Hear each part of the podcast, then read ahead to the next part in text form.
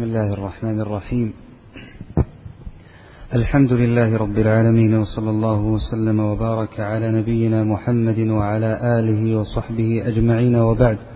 فاللهم اغفر لنا ولشيخنا وللحاضرين والحاضرات والمستمعين والمستمعات. قال الشيخ العلامة عبد الرحمن بن ناصر السعدي رحمه الله تعالى في كتاب منهج السالكين وتوضيح الفقه في الدين. كتاب البيوع. شروط البيع الأصل فيه الحل. قال تعالى وأحل الله البيع وحرم الربا فجميع الأعيان من عقار وحيوان وأثاث وغيرها يجوز إيقاع العقود عليها إذا تمت شروط البيع.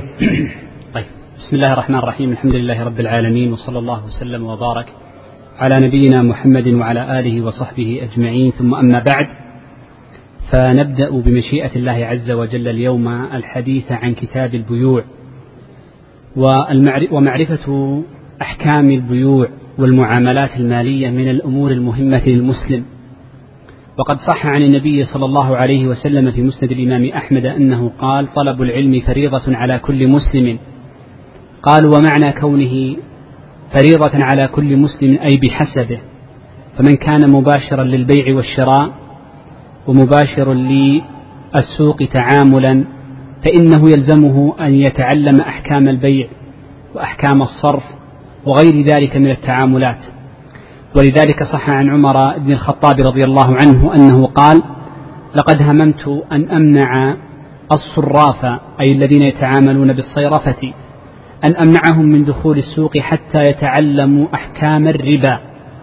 وذلك أن الصراف الذين يتعاملون بالصرف ويتعاملون ببيع النقود بمثلها هم أحوج الناس لمعرفة أحكام الربا وأحكام بيع الشيء بجنسه والتفاضل فيه والنسأ لذلك كان الناس محتاج كان الناس محتاجين لمعرفة أحكام البيوع وأحكام التعاملات المالية لأهميتها في معاشهم.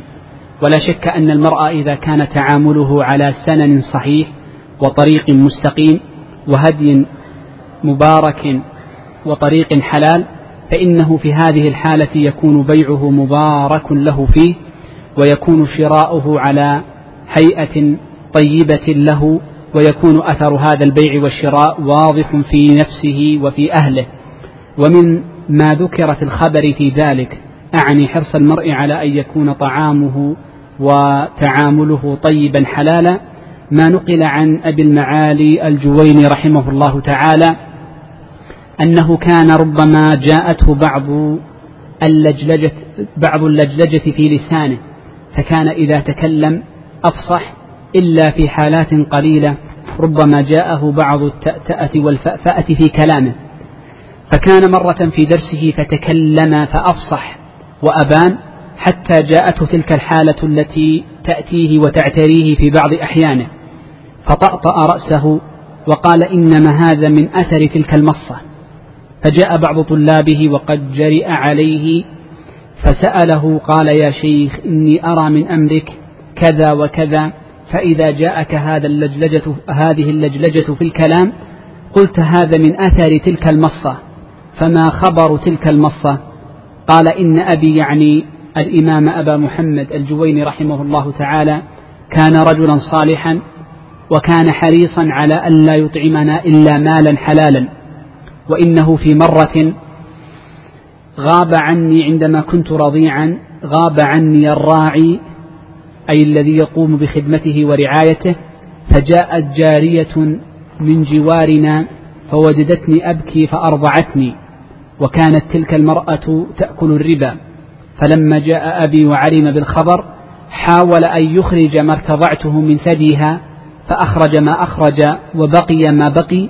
قال فمن أثر ما بقي ما أرى في لساني من اللجلجة والفأفأة والتأتأة عند بعض الأحايين فالمقصود أن المرأة إذا قل إذا قلت معصيته وكثرت طاعته عرف الذنب الذي أذنب والخطأ الذي أجرم. فعده بخلاف من كثر ذنبه وزاد جرمه وكثرت سيئاته فمثله كمثل كالمثل الذي أخبر به النبي صلى الله عليه وسلم حينما ضرب للمؤمن والمنافق مثلين فقال إنما مثل المؤمن يرى ذنوبه كالجبل يكاد يهوي على رأسه ومثل المنافق يرى ذنوبه كالذباب أتى على أنفه فقال به هكذا فذهب. المقصود من هذه المسائل أو هذه المقدمة أن معرفة أحكام البيوع مما يحتاجه كل امرئ ولا شك حتى إن عمر بن الخطاب رضي الله عنه هم أن يمنع الصراف أن يدخل السوق إلا أن, يكون إلا أن يتعلموا أحكامها. وكذا أهل العلم من بعده فإن مالكا نص على نحو مما قاله عمر رضي الله عنه والفقهاء من بعده على ذلك. وكتاب البيوع جرت عادة أهل العلم رحمهم الله تعالى أن يبدأوا بباب البيع قبل سائر المعاملات وذلك أن كتاب البيع إليه ترجع المعاملات كلها فما من معاملة إلا ويرجع أصلها وتعلقها بكتاب البيع ففيها شبه منه وفيها تعلق به ولذلك كان كثير من أهل العلم يقول إن أهم أبواب البيوع هو باب أو عقد البيع لأن عقد البيع هو أس الأبواب في التعاملات التي بعده. ولذلك فإنك تجد أن الفقهاء رحمهم الله تعالى كثيرا ما يذكرون مسائل متعددة تتعلق بالعقود من غير تفريق بين بيع وغيره يذكرونها في عقد البيع ثم يكتفون بما ذكروه في عقد البيع عما بعده وسيمر معنا تطبيق ذلك إن شاء الله في الأمثلة التي بعده أو في الأبواب التي بعده بمشيئة الله جل وعلا.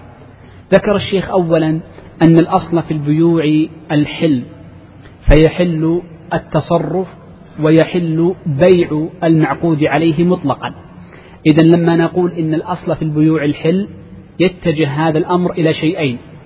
يتجه أولا إلى التصرف أي هيئة العقد والشرط الذي فيه والطريقة التي تعاقد عليها المتعاقدان فالأصل في الصيغة وفي الشروط وفي الهيئة ونحو ذلك الحل. الأمر الثاني أن الأصل في المعقود عليه الحل. فكل شيء الأصل فيه أن يباع يجوز بيعه وشراؤه. هذا هو الأصل لقول الله عز وجل وأحل الله البيع وحرم الربا. وحرم الربا. فبين الله عز وجل أن الأصل في البيع الحل أحل الله البيع وأل هنا تحتمل الاستغراق. فالأصل في كل بيع تبايع الناس فيه وتبادلوا بين شيئين أنه جائز وحلال. هنا مسألة سيأتي الحديث عنها بعد ذلك كثيرا وأرجو أن تنتبه لها. نحن قلنا قبل قليل إن الأصل في الأشياء الحل إلا إلا أن الأصل في الأشياء الحل في شيئين الشيء الأول في صيغة العقد ولفظه وهيئته وشروطه أي في صيغة التعاقد. والأمر الثاني في المعقود عليه. نبدأ في المستثنى من هذين الأمرين. فنقول في المستثنى أولا من إيش؟ من صيغة العقد من التعاقد نفسه. أن كل معاملة شرعية وكل تعامل يتعامل به شخصان فإنه تعامل جائز إلا أن يحوي واحدا من ثلاثة أشياء أو من ثلاث أشياء. ما عدا هذه الثلاثة فإنه حلال وجائز. أي تعامل بين اثنين سواء كان بيعا أو إجارة أو أو جعالة أو سلما أو غير ذلك من العقود المسماة وغير المسماة فكلها جائزة. الأصل الحل. إلا أن يحوي هذا العقد واحدا من ثلاثة أشياء. الشيء الأول أن يحوي ربا. أن يكون في العقد الربا. وقد قال الله عز وجل وأحل الله البيع وحرم الربا. فإن كان فيه ربا فإنه محرم. وسيأتي تفصيله. الأمر الثاني أن يكون فيه غرر. لأن النبي صلى الله عليه وآله وسلم نهى عن بيع الغرر والحديث في صحيح مسلم. الأمر الثالث أن يكون فيه قمار وميسر. هذه ثلاثة أمور هذه ثلاثة أمور إذا احتوى العقد على واحد منها حرم. وإذا انتفت هذه الأمور الثلاثة فإنه يكون العقد جائزا بأي صورة من الصور.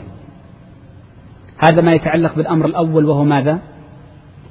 حل الصيغة وهيئة التعاقد. لا يستثنى منه إلا ثلاثة أشياء ذكرناها وهذه القاعدة مهمة يجب أن تعرفها. الأمر الثاني المعقود عليه وهو المبيع. فإن المعقود عليه ثلاثة أشياء. المعقود عليها من الأشياء المعقود عليه ثلاثة أشياء. إما أن يكون المعقود عليه عينا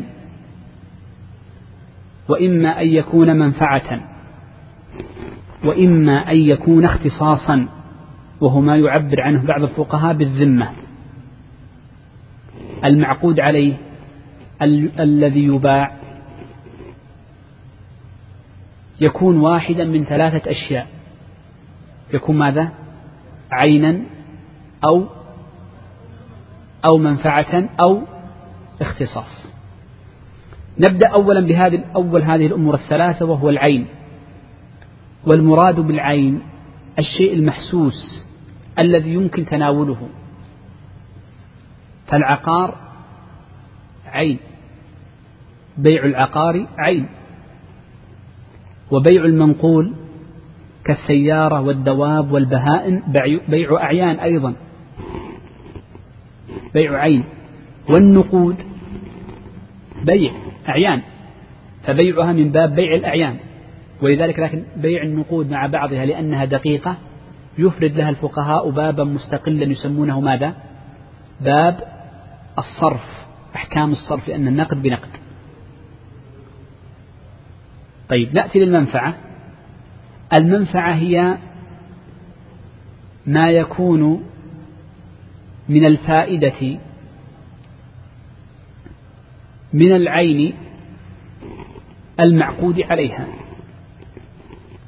فلو تعاقد اثنان على منفعة بيت فإنها تسمى إجارة. إذا العقد على المنافع يسمى ماذا؟ إجارة. لكن في الحقيقة إنما هو بيع بيع منفعة بمال. فالعقد على منفعة الدور إجارة. طيب. والعقد على منفعة العمل كالدواب والآدميين تسمى إجارة إجارة عمل عقد عمل. مثل الذي يعمل في مكان ما ثمانية ساعات في اليوم مقابل أن يأخذ راتب راتبا شهريا. هذا عقد إجارة. ما المعقود عليه؟ منفعة. ما هي منفعتك؟ ماذا؟ العمل. العمل عملت عنده. حبست بالزمن بالساعات عليه. وقد تكون المنفعة العبرة فيها بالنتيجة. بالنتيجة. فتكون إما جعالة أو صناعة. الجعالة هي العبرة بالنتيجة. عندما يقول الشخص من رد ضالتي أو وجد المفقود لي فله كذا هذا عقد على منفعة أنك تبحث عن هذا الشيء ثم تحمله وتأتي به لصاحبه. ولكن يفارق الإجارة بأنه على النتيجة والإجارة محبوس على الزمان أو على مقدار العمل. وهناك على النتيجة. هناك على النتيجة. إذا هذا تسمى ماذا؟ المعقود عليه المنفعة. الأمر الثالث الاختصاص. والاختصاص هو ما لا عين فيه ولا منفعة. مما يختص به المرء في نفسه. كأن يكون الشخص اختص بحيازة شيء لا يجوز بيعه. اختص بحيازة شيء لا يجوز بيعه. مثال ذلك الكلب. يجوز للشخص أن يقتنيه. والنبي صلى الله عليه وآله وسلم قال من اقتنى كلبا إلا كلب حرف أو كلب صيد نقص من حسناته قيراط في كل يوم. فبين النبي صلى الله عليه وسلم أن كلب الصيد والحرف يجوز اقتناؤه. أليس كذلك؟ جاز اقتناؤه. طيب هل يجوز بيعه؟ هو لا قيمة له لأن, لأن النبي صلى الله عليه وسلم نهى عن بيع عن ثمن الكلب نهى عن ثمن الكلب. فدل على أنه ليس عينا لا يجوز تملك العين وإنما يختص به الاختصاص. مما يختص به المرء وهذا كثير في زماننا الأسماء التجارية والذمة كالكفالة فإن الكفالة هي ذمة واختصاص. فهل يجوز للشخص أن يبيع الكفالة؟ فيقول الشخص أبيعك كفالتي أكفلك مقابل أن تعطيني كذا وكذا. هذا بيع للاختصاص للذمة. أو يقول افتح المحل الفلاني باسمي فقط. هذا من بيع إيش؟ الاختصاص من بيع الاختصاص. إذا عرفت الفرق بين الاختصاص وصور الاختصاص كثيرة والمنفعة والعين واضح؟ طيب. نبدأ أولا في المستثنى من ما لا يجوز بيعه من الأعيان والمنافع والاختصاص. أما الأعيان فإنه يجوز بيع كل الأعيان. كل عين يجوز بيعها. إلا في حالتين.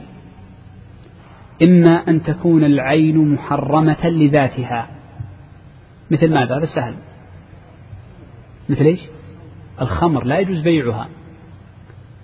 محرم بيعها. مثل الخنزير لا يجوز بيعه. لحم الميتة لا ينتفع بها إلا في أمر محرم لا يجوز بيعه. فما كان محرما لذاته أو لا ينتفع به إلا لأمر محرم فإنه لا يجوز بيعه. هذا واحد. الأمر الثاني من الأعيان التي لا يجوز بيعها ما كان في بيع هذا الشيء ذريعة للمحرم. فالخمر يحرم بيعها وأما العنب الذي يصنع منه فيجوز بيعه إلا أن تبيع العنب لمن يصنع به خمرا. السكين لا يجوز بيعها فإن قامت بين أمامك خصومة ومضاربة. فجاء أحد الخصمين في هذه المضاربة ليشتري منك سكينا نقول حرام عليك بيعها. لما؟ لأنها ستستخدم في محرم فمن باب سد الذريعة يحرم. من باب سد الذريعة. فبيع السلاح في الفتنة حرام وبيع العنب ممن يتخذها خمرا حرام. وما عدا هاتين الصورتين فإنه جائز. إلا في صور مستثنات قليلة فيها خلاف كالمصحف والنجاسات وما لا قيمة مالية له سنمر عليه إن شاء الله تبعا فيما بعد. المنافع المنافع يجوز العقد على أي منفعة سواء كانت مقيدة بالزمان المنفعة كالإجارة إجارة الدور وإجارة الأشخاص أو مقيدة بالعمل. ستمر عليه إن شاء الله الصور الثلاث. أو مقيدة بالعمل. مثل ماذا قيد بالعمل؟ عندما تأخذ ثوبك للخياط ليخيط لك هنا مقيدة بالعمل. تعطي الميكانيكي سيارتك ليصلحها هذه إجارة مقيدة بالعمل. يصلح لك السيارة يصلح لك السيارة. أو باعتبار النتيجة وهو عقد الجعالة. فكل هذه الأمور الثلاثة يجوز العقد عليها في الأصل إلا أن تكون المنفعة محرمة. فإذا كانت المنفعة محرمة حرم التعاقد والأصل في ذلك أن النبي صلى الله عليه وسلم نهى عن مهر البغي. مهر البغي. فهي أجرة للبغي مقابل الزنا. فهذا يدلنا على أن الأجرة مقابل المنفعة المحرمة حرام والعقد باطل. غير ذلك من الصور ذكروني. منفعة محرمة لا يجوز التعاقد عليها غير مهر البغي اللي ذكرته أنا. سمشي لو استأجر امرؤ آخر لقتل ثالث لا شك أنه الإجارة باطلة ولا يستحق الأجرة. يقتل اثنان زين ولا يستحق الأجرة ولو كانت أغلى الأثمان. ما يستحقها باطلة الإجارة. نعم. أيضا هذا سهل ترى أسهل سؤال. يلا. منفعة محرمة. سمي شيخ.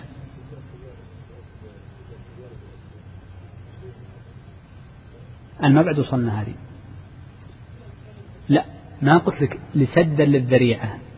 المنفعة محرمة. انتبه سؤالي. ما قلت لك يستخدم المنفعة لشيء محرم؟ وإنما المنفعة منفعة الإجارة محرمة. فرق بين الثنتين مثل ما قلنا عين العين محرم وما كان سدا للذريعة خلينا نشوف سمي شيء.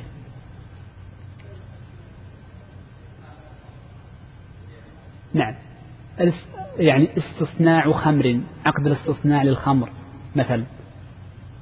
أيضا هذا ما يجوز هو عصر الخمر. تستأجر شخص ليعصر لك خمرا لا شك أنه محرم. طيب انظر الثانية. وتحرم المنفعة أيضا التعاقد على المنفعة إن كانت تؤدي إلى حرام. بشرط أن يكون هذه التأدية إليه غالبة يعني في غلبة الظن. كمن يستأجر السيارة؟ شوف بمن يستأجر السيارة لأمر محرم فنقول هنا محرم التأجير. أو يستأجر العقار لأمر محرم كأن يستأجر العقار ليجعلها بارا لتقديم الخمر. حرام. هذا حرام. لكن لو استأجر العقار للسكنى واستخدم فيها شيئا محرما وش نقول؟ يجوز لأنه استخدم الأصل العقد على إيش؟ المنفعة على مباح ولم يستخدمها في الأصل البناء على شيء محرم. صورة ذلك وهي كثيرة. عندما تكون يكون عندك دار فتؤجر الدار على شخص. فيأتي هذا الشخص فيضع في بيته الذي أجرته إياه دشا أو لاقطا. زين هنا المنفعة نبدأ بها بصورتين. المنفعة حرام ولا حلال؟ حلال. إجارة بيت سكنة. هل سيستخدمها في حرام؟ لا قال لك أنا بسكن. ما قال لك أنا سأجعلها كذا وكذا من الأمور المحرمة لكن ربما استخدم فيها شيئا محرما. فنقول هنا العقد صحيح لكن يجب عليك من باب النصيحة لأخيك المسلم أن تنصحه وتبين له هذا الشيء وخاصة أنك اطلعت على هذا الأمر فيه. طيب. الأمر الثالث كي نمشي في درسنا اليوم قلنا العقد على إيش؟ بيع الاختصاص. وبيع الاختصاص فيه خلاف طويل في تفصيله. وملخص القول فيه أنه لا يجوز بيع الاختصاص. لا يجوز بيع الاختصاص مطلقا إلا أن يكون مع الاختصاص عين أو منفعة. بيع الاختصاص وحده حرام. وهذا ملخص القول. الكلام فيه طويل وذكر ابن رجب كلاما في القواعد طويل في هذه المسألة وغير من أهل. وبناء على ذلك لو أن امرأ قال لآخر سأبيعك هذا الاختصاص نقول ما يجوز. فإن سلمنا شوف إن سلمنا أن حيازة المرء للكلب إنما هو من باب الاختصاص وليس من باب الملك فإنه لا يجوز بيع الكلب حتى لو كان كلب بسيط ما تبيعه. ومن رأى أنه ليس من باب الاختصاص وإنما من باب الملك لأن النبي صلى الله عليه وسلم أجاز تملكه إلا كلب صيد قال يجوز بيعه. وهذا هو رأي الشيخ تقي الدين ابن تيمية عليه رحمة الله. معي أنتم الأمر الأول أنا لا أذكر لكم خلافا وإنما نذكر إيش؟ اختلافا في تحقيق المناط. قلنا الصحيح أن الاختصاص وحده لا يجوز بيعه. سأذكر لكم الآن مسائل كثيرة تقع منا. وإنما يجوز بيعه من باب التبع أي تبعا. فيجوز بيع المال العين مع الاختصاص.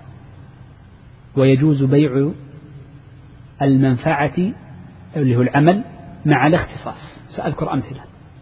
وأما الاختصاص وحده فلا يجوز بيعه. فلا يجوز بيعه.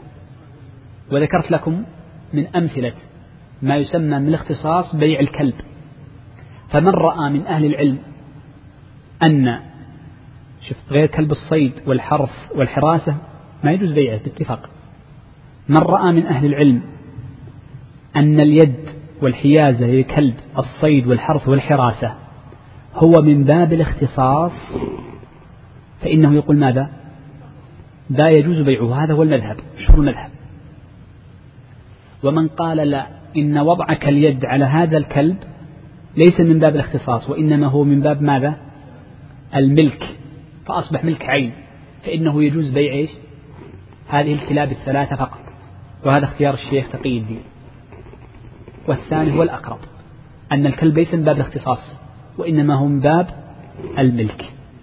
طيب مثال آخر من الاختصاص. لنقل مثالا معاصرا لضيق الوقت. من الاختصاص الموجود الآن هو ما يسمى بالتأشيرة. تأشيرة هي اختصاص ليست عين. عندما تعطي شخصا ورقة وهي التأشيرة ليدخل بها بلدا معينا هذا اختصاص. أعطي شيئا يختص به. ليس عينا ملموسا الورقة هذه لا قيمة لها. وليس منفعة وين العمل ما في عمل. ولا نتيجة ولا شيء. اختصاص فقط. ورقة للإذن للدخول. فهل يجوز بيع الاختصاص أم لا؟ بيع التأشيرة أم لا يجوز؟ الرسوم التي تذهب للدول جائزة لأنها من باب الخدمة أو من لا نقول من باب الخدمة من باب ما يجعل من الرسوم على سائر الأعمال. يجوز. نص عليها الفقهاء قديما وهي روايتان في مذهب أحمد والشافعي. ورجح الغزالي جوازها للمصلحة. أنا أتكلم عندي تأشيرة. أريد أن أبيعها. هل يجوز ذلك أم لا يجوز؟ يقولون ما يجوز بيعها. والسبب أن هذه التأشيرات إنما هي من باب الاختصاص. وليست من باب المنافع ولا الأعيان. وهذه التي صدرت فيها الفتوى من الشيخ بن باز عليه رحمة الله أنه لا يجوز بيع تأشيرات العمل. طيب. رخصة البناء. بعض الناس يقول طلع عندي رخصة بناء أبيعها لك. نقول ما يجوز. لأنها رخصة. اختصاص. تدفع الرسوم وما عدا ذلك لا. ولذلك فإن التوسع في بيع الاختصاص يجعل الشخص يقع في المحرم. كثير من صور التحريم هي جاءت من هذا الباب. الظلم الذي يخالف المقاصد الشرعية إنما جاء من هذا الباب والفساد إنما جاء من هذا الباب.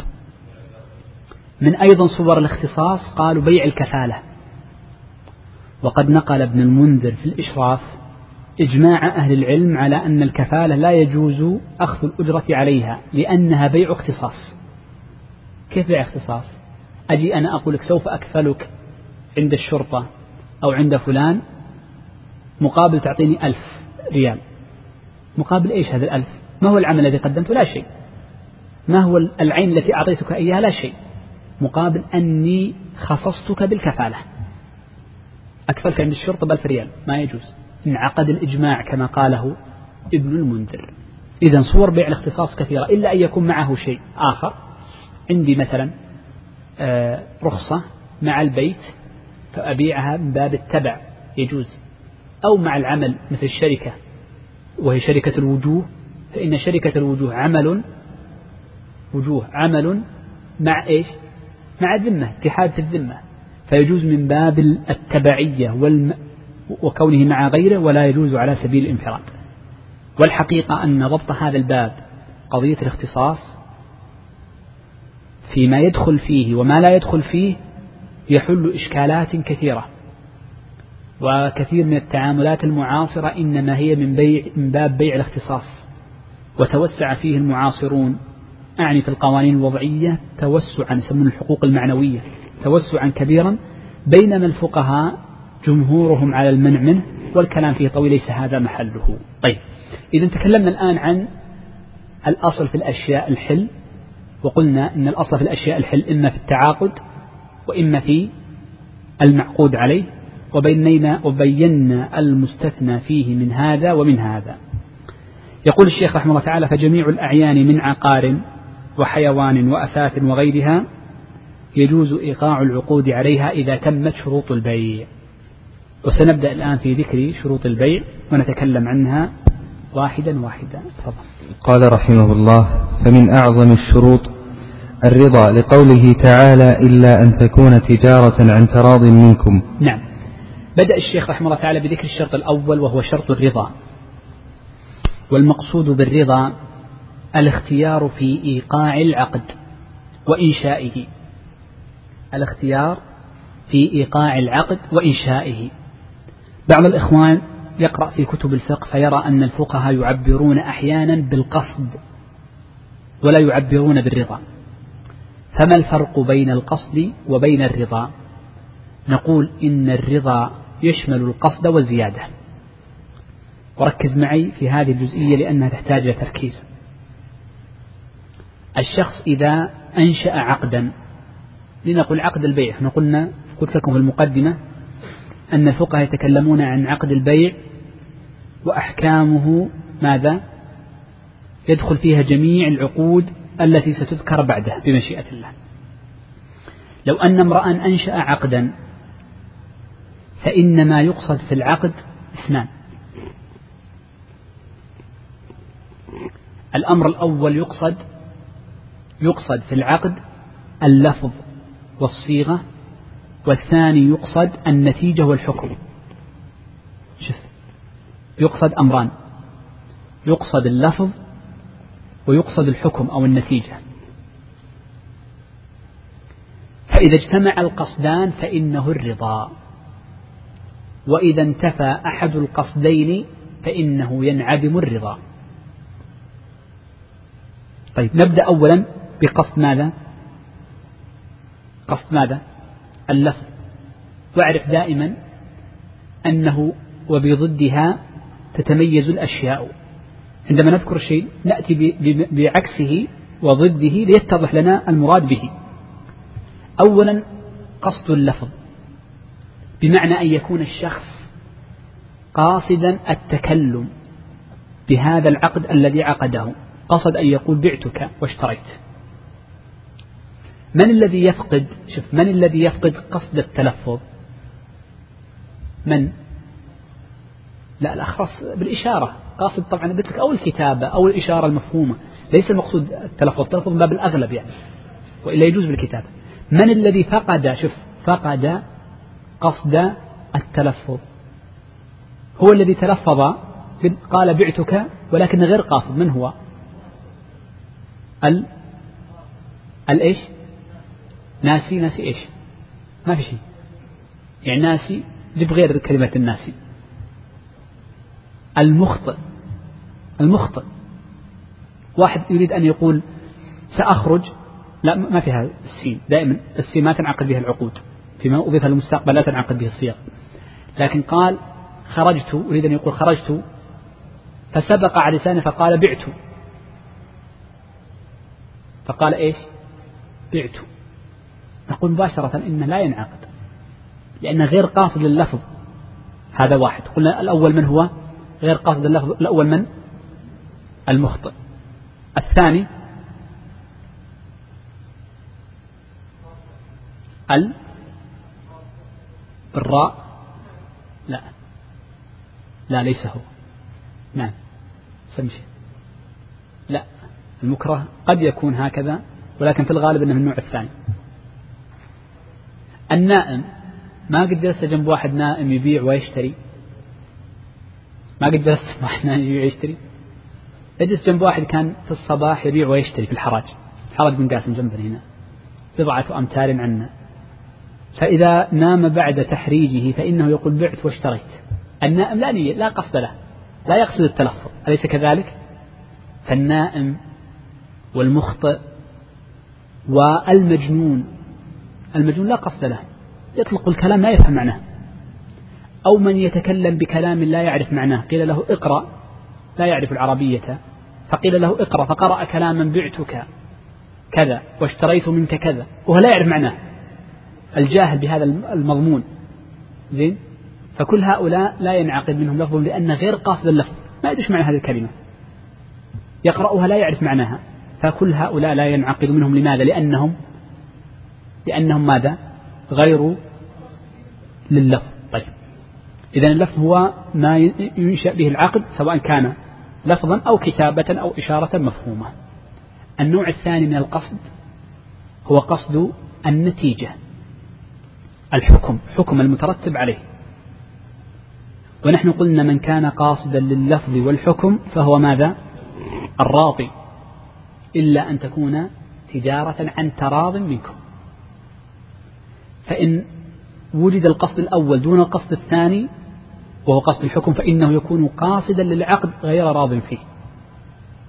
قاصد للعقد لكن غير راضي فيه. ليس المقصود بالرضا ال ال الانبساط بالبيع لأن بعض الناس قد يبيع الشيء ولا يريد أن يبيعه لكنه يحتاج الفلوس. المقصود بالرضا هو قصد الحكم قصد العقد وحكمه. طيب ما المراد بالحكم؟ إذا هي النتيجة التي تترتب عليه. التي تترتب عليه. مثلا لو أن امرأ تكلم بلفظ وهو قاصد البيع لكن لا يريد البيع فإنه نقول هو قاصد للتلفظ غير راض به غير قاصد الحكم. مثل من؟ الهازل الذي يمزح. واحد يمزح مع آخر يمزح مع آخر فقال بعتك سيارتي هذا هازل هو غير راض فلا ينعقد بيعه.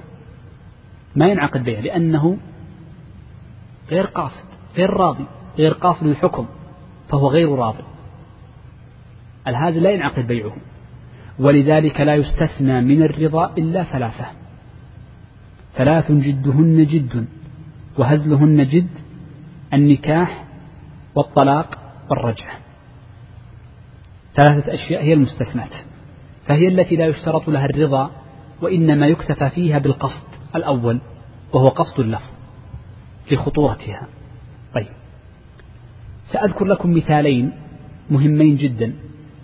في مسألة وجد فيها القصد قصد اللفظ لكن لم يوجد فيها قصد الحكم. مثال قبل أن أبدأ بالمثالين الدقيقين هذين. ذكر بعض الإخوة مثالا قبل قليل للإكراه. المكره شوف المكره. هل هو قاصد للتلفظ ولا ما قصد؟ هو قاصد التلفظ بإرادته تكلم وكتب الورقة اكتب كتب. قاصد التلفظ. لكن هل هو قاصد النتيجة؟ لا هو لا يريد. مجبر. لا يريد البيع حقيقة وإنما هو مجبر. فلذلك فإن المكره لا يقع بيعه. المكره والإيش؟ والهازل. المكره والهازل. واضح معي؟ من انتفى فيه قصد الحكم؟ من انتفى, من انتفى فيه قصد اللفظ من هو؟ المخطئ والنائم والمجنون. ومن فقد فيه قصد الحكم الهازل والمكره اثنان. طيب. سأذكر لكم سورتين يذكرهما الفقهاء دائما وهي فقد فيها في الحقيقة قصد الحكم. ومن أهل العلم من يقول إن قصد الحكم غير مفقود فلذلك صححها. الصورة الأولى من هاتين الصورتين ما يسمى ببيع الأمانة. وبيع الأمانة المراد به أن يأتي شخص لآخر ويقول بعتك هذا هذا يكثر في الذهب مثلا ويسميه بعضهم بيع الوفاء وهم الحنفية. فيقول بعتك هذه السلعة بعتك هذا الذهب بكم؟ بخمسين ألف. مدة شهر. بعد الشهر يقول أعطني ذهبي. ذاك ما حاطه في الدرج ما طلعه. فيقول أعطني ذهبي فيعطيه ذهبه بستين ألف. أو صورة ثانية بيع الأمانة. أنا محتاج فلوس. فآتيك وأقول لك محتاج أربعين ألف. يا يا مالك. يا مالك أبغى أربعين ألف. شوف أبى أبيعك سيارتي. مدة شهر. ثم بعد شهر سوف أشتريها منك بإيش؟ بأربعين ألف لن أزيد عليك. سيستفيد ماذا المشتري؟ بيأخذ السيارة شهر كامل يستخدمها هي له يقول بيع. هذا في الحقيقة يسمى بيع ماذا؟ يسمي الفقهاء بيع الأمانة أو بيع الوفاء. نشوف. قصد اللفظ قاصد اللفظ. قال بعتك. لكن انظر معي. هل هو قاصد للبيع ولا قاصد للقرض؟ وجعل البيع من باب الاحتياط ولكي ينتفع بها المشتري فتكون من باب الفائدة له. سؤال. محتاج القرض. ولذلك فإن هذا البيع بيع باطل. والمنفعة التي يأخذها المشتري من الربا لأنه قرض جر نفعا. فبيع الأمانات باطل في قول جماهير أهل العلم خلافا لبعض فقهاء الحنفية. وضح صورة كيف أن بيع الأمانة عدم فيه الرضا. واضح؟ أو من تب معي؟ واضح. طيب. واضح؟ طيب. الصورة الثانية من العقود التي علم فيها الرضا هي التي يسميها الفقهاء بعقود التلجئة. عقود التلجئة. بيع التلجئة. أن يبيع الشخص الشيء لا يقصد البيع وإنما اضطرارا باعه. ألجئ إليه الجاء مثل المكره على الشيء فيبيعه لأجل ما يأخذ ما يأتي الظالم فيأخذ من هذا البيت. فيسمى هذا عقود إيش؟ تلجئة ليست عقود حقيقية. من صور عقود التلجئة عندما يكون النظام يمنع تملك الشخص بشيء معين. كثير من الدول تمنع غير مواطنيها أن يتملكوا نقول العقار. غالب دول العالم أو كثير من دول العالم. فيأتي شخص يريد أن يشتري عقارا فيشتري العقار هو. ثم يجعله باسم رجل آخر. هذا الفقهاء يسمونه عقد تلجئة بيع تلجئة. ما الذي ألجأه لجعله باسم غيره؟ أنه ما يستطيع أن يثبته باسمه فيسمون عقود التلجئة. فعقود التلجئة عقود العبرة فيها بالباطل لا بالظاهر. فنقول إذا ثبت ذلك يعني أوجد عنده أوراق تثبت أنه هو المشتري فمن كان باسمه يلزمه أن يعني يجعله لهذا الرجل يثبت ملكية هذا الرجل الثاني له.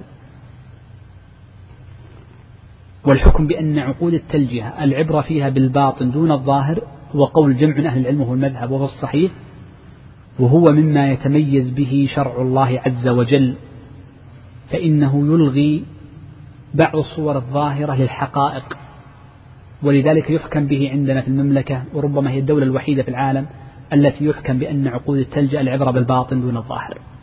لأن هذا هو قول جماهير أهل العلم خلاف الحنفية طبعا. دائما الحنفية في هذا الجانب لهم قاعدة أخرى مستثنت في قضية القصد والرضا لا في التلجأ ولا في عقود الأمانات طيب نعم. نعم. سم. عقود التلجئة العقد باطل ما نحكم بصحته وإنما ننظر للباطن. فيكون هذا البيت يحكم بأنه لمالكه الحقيقي الذي لم يسجل باسمه الذي أكره على بيعه. مثال آخر أوضح من هذا. بعض الناس تكون عنده إيش؟ ديون عليه ديون. نقول عليه خمسمائة ألف. ويخشى أن تؤخذ من هذه الأعيان فيأخذ هذه العقارات ويجعلها باسم ابنه يسمونها إيش توليج مصطلح السوقي يعني في السوق على السوق ليس السوقي يعني السيء وإنما السوق يعني باعتبار السوق يسمونه توليج فنقول إن هذه من عقود التلجئة ما قصد أن ينقلها باسم زوجته أو ابنه بيعا حقيقيا وإنما قصد أن يتهرب من من؟ من الديانة فنقول إن هذا العقد باطل فيحكم بأن هذا العقار وهذه الأسهم إنما هي باسم من؟ الحاك المالك الأول فتؤخذ منهم إن عقد تلجئة باطل ويحكم بأنها لفلان الأول فتباع لأجل الدائمين وضحت صورة العقود التلجئة كيف أنها باطل يعني الظاهر باطل ويحكم بالباطل. طيب. نعم هذه أهم المسائل في قضية الرضا. تفضل شيخ. قال رحمه الله الشرط الثاني وألا يكون فيها غرر وجهالة. لأن النبي صلى الله عليه وسلم نهى عن بيع الغرر رواه مسلم. فيدخل فيه بيع الآبق والشارد وأن يقول بعتك إحدى السلعتين أو بمقدار ما تبلغ الحصاة من الأرض ونحوه أو ما تحمل أمته أو شجرته أو ما في بطن الحامل وسواء كان الغرر في الثمن أو المثمن. أو المثمن. نعم. طيب بدأ الشيخ رحمه الله تعالى بذكر الشرط الثاني وهذا الشرط الحقيقة من أحد الأمور الثلاثة التي ذكرت لكم قبل قليل تكون سببا في تحريم العقود. فإننا ذكرنا قبل قليل ثلاثة أسباب قلنا إن هي التي تحرم العقود. أنظر أنتم معي أم لستم معي؟ ها ما هي الأسباب الثلاثة؟ الربا والغرر والقمار. إذا ثلاثة أمور. أحد هذه الأمور هو ماذا؟ الغرار. طبعا الشيخ لم يذكر القمار. لماذا؟ لأن القمار كثير بعض أهل العلم يدخله في الغرر والحقيقة يجب أن نفرق بينهما. المراد بالغرر هو تردد الشيء بين أمرين احتمال الأمرين. فلذلك سمي غررا. يغر فيه الشيء. والنبي صلى الله عليه وآله وسلم نهى عن بيع الغرر. والشيء يسمى غررا إذا وجد فيه أحد أمرين. إما أن يكون مجهولا وإما أن يكون غير مقدور على تسليمه. نحكم بأن الشيء فيه غرر إذا كان مجهولا غير معلوم ولا مقدر أو أنه كان غير مقدور على تسليمه. نعم معروف لكنه قد يسلم قد يوجد أو لا يوجد مثل من باع آبقا عنده عبد أبق أو عنده شاة شردت فقال بعتك هذه الشاة قد تأتي وقد لا تأتي. فهنا احتمال الوقوع وعدمه ولذلك من أهل العلم من أدخل القمار في الغرر لهذه الجزئية احتمال الوجود وعدمه سأذكر مسألة قبل أن أتكلم عن صور الغرر مهمة جدا. وهذه المسألة هي أننا عندما قلنا إن الأسباب ثلاثة للتحريم أشدها الربا ثم القمار ثم الغرر ولذلك فإن الشرع حرم الربا وحرم الطرق المؤدية إليه. وحرم الطرق المؤدية إليه. وأما القمار فإنه حرمه وحده. وأما الغرر فإنه حرمه وأجاز اليسير منه. وأجاز اليسير من الغرر. أنا أريد أن أصل إلى أن الغرر يجوز اليسير منه ويحرم الكثير. هذا يريد أن أصل إليه. فقط الغرر. الربا لا يحرم قليله. القمار لا يحرم قليله. وإنما يحرم قليل ماذا؟ الغرر. طيب. الكلام في ضابط قليل الغرر يعني طويل جدا لكن سأفرع كما ذكرت لكم في ابتداء شرح الكتاب. سيكون تفريعنا على اختيار الشيخ تقي الدين رحمه الله تعالى لأن الشيخ غالبا يمشي على اختياره. نحن قلنا إن الغرر ماذا؟ واحد من اثنين. تلقى قايله ما هما الاثنان؟ إما أن يكون جهالة في المعقود عليه سواء كان ثمنا أو مثمن. الثاني عدم القدرة على التسليم. طيب نبدأ أولا في الجهالة. مثل ماذا المجهول؟ قال مثل خلينا أذكر لكم أمثلة قديمة واذكروا لي أمثلة حديثة. قالوا مثل بيع الحصاة. مجهول. الحصاة هو أن يأتي امرؤ لبضائع أمامه مختلفة. فيقال له ارمي أنت أو يرمي البائع الحصاة الصغيرة. فأي شيء تقع عليه من هذه الأقمشة بعضها غالي وبعضها رخيص أو يقع عليه من هذه السلع فإنه لك بسعر كذا. اختر. أنت ربما يكون شيئا غاليا وربما أكثر قيمته أكثر مما دفعت وربما بعضه يكون أقل. فهذا مجهول أم ليس مجهولا؟ مجهول في ذلك حرب. وهذا معنى قوله بيع الآبق بيع بيع الحصاة. بمقدار ما تبلغ الحصاة من الأرض ونحوه. من صور المجهول. أيضا ما ذكره الشيخ في بيع الحصاة التفسير الثاني من بيع الحصاة أن يقول الشخص بعتك هذه الأرض إلى وين؟ قال إلى أن تصل هذه الحصاة إن رميتها أو بعتك محصول هذا البرسيم أو الشعير. كل مزرعة لا سأرمي حصاة حيث تصل فما دونها هو لك من المحصول أو من النخل فلك جذاذه ونحو ذلك. نقول أيضا هذا لا يجوز بيعه لأنه مجهول. فما كان مجهولا حرم.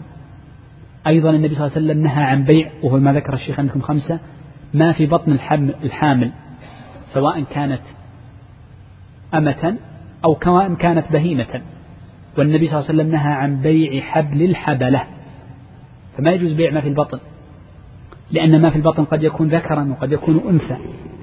قد يكون ضاويا في خلقته نحيفا وقد يكون سمينا جيد الخلقة. ما تدري. فلا يجوز بيع الشيء المجهول. ما المستثنى من المجهول؟ نقول المستثنى من المجهول ما يؤول إلى العلم. ما يؤول إلى العلم. في الغالب الناس يعرفونه. وأنا قلت لكم أفرع على اختيار إيش؟ الشيخ تقي الدين. فعندهم إن فعند الشيخ أن ما يؤول إلى العلم في الغالب معروف فإنه يعفى عنه. مثل ذلك لو أن امرأ قال سأعطيك سأشتري منك طعاما. كم مقدار هذا الطعام الذي سأشتري منك؟ قال ما يشبع بطني. وضحت معي المسألة؟ أعيد لكم المثال فيما يعفى عنه. مما مما يؤول للعلم مما يؤول للعلم ويكون فيه الغرر يسير. قالوا أن يعقد المرء عقدا على ما يشبع به بطنه. يذهب مثلا في البيع ويقول سأشتري منك أدفع لك مال وس خمسين ريال مقابل أن آكل حتى أشبع. وضحت الصورة؟ هذا يسمى ماذا الآن؟ البوفيه المفتوح مثلا. هذا في غرر ولا ما في غرر؟ لماذا؟ لأن المعقود عليه إيش؟ مجهول ما أدري يعني الناس يختلفون يعني. أنا وأنت شيخ نختلف. جيد؟ فالناس يختلفون فهو معقود عليه مجهول. المذهب أنه لا يصح لأن فيه الجهالة والمذهب يشدد في قضية الجهالة. ولكن الشيخ تقي الدين يقول يجوز والسبب أنه يؤول إلى العلم. في الغالب الناس معروف كم مقدار ما يتعاقدون عليه. وقد جاء النص به فإنه بإجماع أهل العلم يجوز إجارة الظئر على طعامها وشرابها. فكما يجوز المعاقدة عليه بالإجارة فيجوز المعاقدة عليه بالبيع. هنا شبع البطن العوض ما هو؟ هو إجارة الظئر أنها ترضع الولد وتحفظه. فيجوز أن يكون الثمن بدلا من أو المثمن بدلا من هذه نقد. لأن نحن قلنا إن الإجارة نوع من أنواع ماذا؟ البيوع فيجوز. بإجماع أهل العلم يجوز بشبع بطنها فكذلك يجوز بيعا. إذا هذا يؤول إلى العلم يؤول إلى العلم فهو جائز. طيب الأمر الثاني انتهاء الوقت. قالوا أن يكون قلنا الشرط الأمر الثاني من, من, من الغرر أنه يكون غير مقدور على تسليمه. غير مقدور على تسليمه من أمثلته الآبق غير مقدور على تسليمه. الشارد لا تقدر على تسليمه. آه ونحو ذلك. طبعا الصور الأخرى كلها داخلة. بيع بعتك إحدى السلعتين. هذه من إيش؟ من المجهول من المجهول. مثل بيع السمك عندك بحر فتقول سأبيع بعتك سمكة في البحر بحر وسيع ليس ضيقا صغير. الصغير مقدور على تسليمه. عندما يكون الحوض صغير فتبيعه من السمكة تستطيع أن تصيده في دقيقة. لكن عندما يكون الحوض كبيرا لا تستطيع الصيد. فقد يوجد وقد لا يوجد. وهكذا من هذه الأمور. فنقول في هذه الحالة لا يجوز لأنه غرر. متى يجوز؟ متى يجوز؟ قال إذا كان يغلب على الظن قدرته على تسليمه فإن هذا غرر معفو عنه. مثل السلم الحال وسيأتي معنا إن شاء الله في محله. من شرح السلام لا أريد أن أعجل من الآن. فهو غير مقدور على تسليمه لكن يغلب على الظن القدرة على تسليمه فإنه في هذه الحالة يجوز السلم الحال. وله صور أخرى. سلم. أحسنت. نعم. أيضا مما استثني في قضية الغرر اليسير طبعا هم لهم قواعد في قضية ما الغرر اليسير الذي يجوز الذي يعفى عنه. فمن أهل العلم من يقول إن الغرر اليسير هو هو ما لا تلتفت له الهمم. الشيء المعفو عنه الشيء اليسير كل الناس يعني غير لا يلتفت له همة, همة أواسط الناس.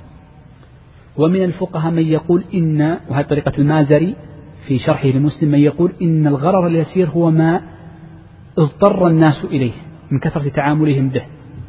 اضطر الناس إليه لكثرة تعاملهم به. ومن أهل العلم من قال إن الغرر اليسير هو ما كان من باب التبع. مثل الحبل لا يجوز بيعه منفردا. ويجوز من باب التبع لأن التابع تابع. والكلام في هذه الجزئية يعني تختلف عن المسألة الأولى لماذا؟ لأنهم ذكروا الغرر اليسير وحده. ونحن قلنا ما يستثنى من قواعد الغرر نفسه. والمعنى لو نظرت في المعنى فإن النتيجة واحدة. لأن حبل الحمل مع تبعه فهنا معفو عنه لماذا؟ لأنه مما سيؤول العلم والعقد معقود على نفس الشاة فهو يعني لا, لا, لا غرر فيها في الأساس. طيب. نأخذ الشرط الثالث ونقف عنده. اسمح لي بس بقي ثلاث دقائق وينتهي الدرس. نعم. قال رحمه الله الشرط الثالث وأن يكون العاقد مالكا للشيء أو مأذونا له فيه وهو بالغ عاقل رشيد. نعم. ذكر الشيخ هنا شرطين. الشرط الأول أن يكون مالكا له أو مأذونا له فيه. والثاني أن يكون بالغا رشيدا. لنبدأ بالشرط الثاني لقصره قبل الشرط الأول أو الثالث قبل الثالث الرابع قبل الثالث. من شروط العاقد أن يكون بالغا رشيدا لأن الصبي والسفيه لا يصح عقد بيعهم في الأشياء. والأهلية أعني أهلية الأداء يقسمها أهل العلم إلى نوعين. أهلية أداء ناقصة وأهلية أداء كاملة ويعنون بأهلية الأداء أي التصرف صحة التصرف. يعنون به صحة التصرف. فالمرء إذا كان بالغا رشيدا بالغا رشيدا فإن أهليته أهلية أداء كاملة. يصح تصرفه في كل شيء. يصح تصرفه في كل شيء. ومن عداه شوف ومن عداه فإن أهلية الأداء عنده تكون أهلية أهلية ناقصة. فلا يصح تصرفه إلا في الأشياء اليسيرة بتعبير بعض الشافعية الخسيسة دون النفيسة. وأما من عدم الأهلية فهو من عدم العقل بأن كان مجنونا أو دون التمييز. فلا يصح تصرفه لا بالخسيس ولا بالنفيس. أعيدها مرة أخرى بأسلوب آخر. أهلية الأداء الناس فيها ثلاثة عادم لها ومكتسب لها لكن أهليته أهلية ناقصة وشخص آخر عنده أهلية الأداء الكاملة. العادم للأهلية هو من لا يصح تصرفه في أي بيع في القليل وفي الكثير وهو من فقد عقله من فقد عقله كأن يكون مجنونا أو دون سن التمييز أبو خمس أربع سنوات. مهما باعك ولو باعك بريال واحد ما يصح بيعه. لأنه غير مميز. وهذا مجنون فاقد لعقله. هذا فاقد الأهلية تماما. طيب. كامل الأهلية هو الذي يصح بيعه في جميع الأشياء. وهو البالغ الرشيد. كامل أهلية إيش؟ الأداء التصرف. أما أهلية الوجوب فهي أخرى. تختلف عن مسألة. فيصح تصرفه في كل شيء. طيب. من كان بين الاثنين عاقل عنده العقل لكنه ليس رشيدا أو ليس بالغا فعنده أهلية لكنها أهلية ماذا؟ أداء ناقصة. فيصح تصرفه في الأشياء الخسيسة دون النفيسة الأشياء القليلة يعني. وهذا مثل السفيه ومن كان دون البلوغ من المميزين أبو سبع أبو ستة يختلفون الأطفال. فيصح يشتري بخمسة بعشرة بمئة. بخمسين وهكذا لكن المبالغ العالية لا يصح عقده له. وضحت الفرق في الأهلية الأداء الناقصة والكاملة والفاقد الأهلية من هو؟ طيب.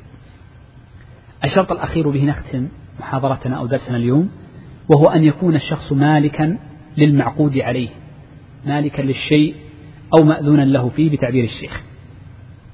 والأصل في هذا الشرط حديث حكيم بن حزام عند الخمسة أن النبي صلى الله عليه وآله وسلم قال له يا حكيم لا تبع ما ليس عندك. الفقهاء فهموا من حديث حكيم أنه لا يجوز للشخص أن يبيع ما ليس في ملكه. يقول الشيخ تقي الدين نحن قلنا سنمشي على اختياره وترجيحه. يقول الشيخ أن النبي صلى الله عليه وسلم لم يقل لا تبع ما لا تملك وإنما قال ماذا؟ لا تبع ما ليس عندك. فرق بين العبارتين. فيجوز للشخص أن يبيع ما ليس في ملكه إذا كان عنده مثل الوكيل. الوكيل ليس في ملكه شيء لكنه عنده فيصح بيعه. والوصي الوصي على مال اليتيم ومن في حكمه. ومثل الفضولي فإن الفضولي باع ما ليس عنده. ولكنه يصح بيعه لكنه معلق على إذن الأصيل. والأصل في ذلك حديث عروة بن الجعد في صحيح البخاري أن النبي صلى الله عليه وآله وسلم أعطاه دينارا ليشتري له بها شاة. فاشترى بها شاتين فباع إحدى الشاتين بدينار فرجع للنبي صلى الله عليه وآله وسلم بشاة ودينار. هنا ما هو تصرفه الفضولي؟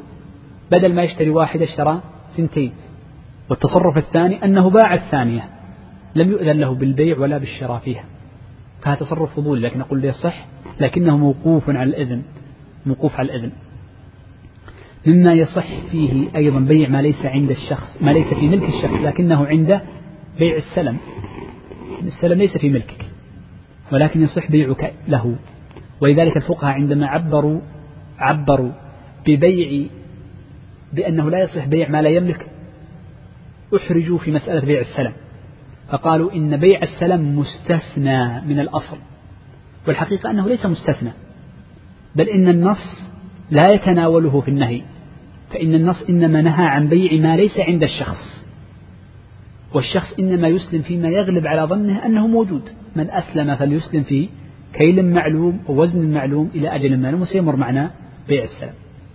فالمقصود أن العبارة التي ارتضاها الشيخ تقي الدين ليس أن يكون العاقد مالكا للشيء وإنما أن يكون العاقد ليس عنده الشيء ولا يغلب على ظنه وجوده عنده. وإن شاء الله في الدرس القادم بمشيئة الله عز وجل ربما نعود لهذا الشرط مع الحديث عن الربا وتفصيل المسائل المتعلقة به في محلها إن شاء الله.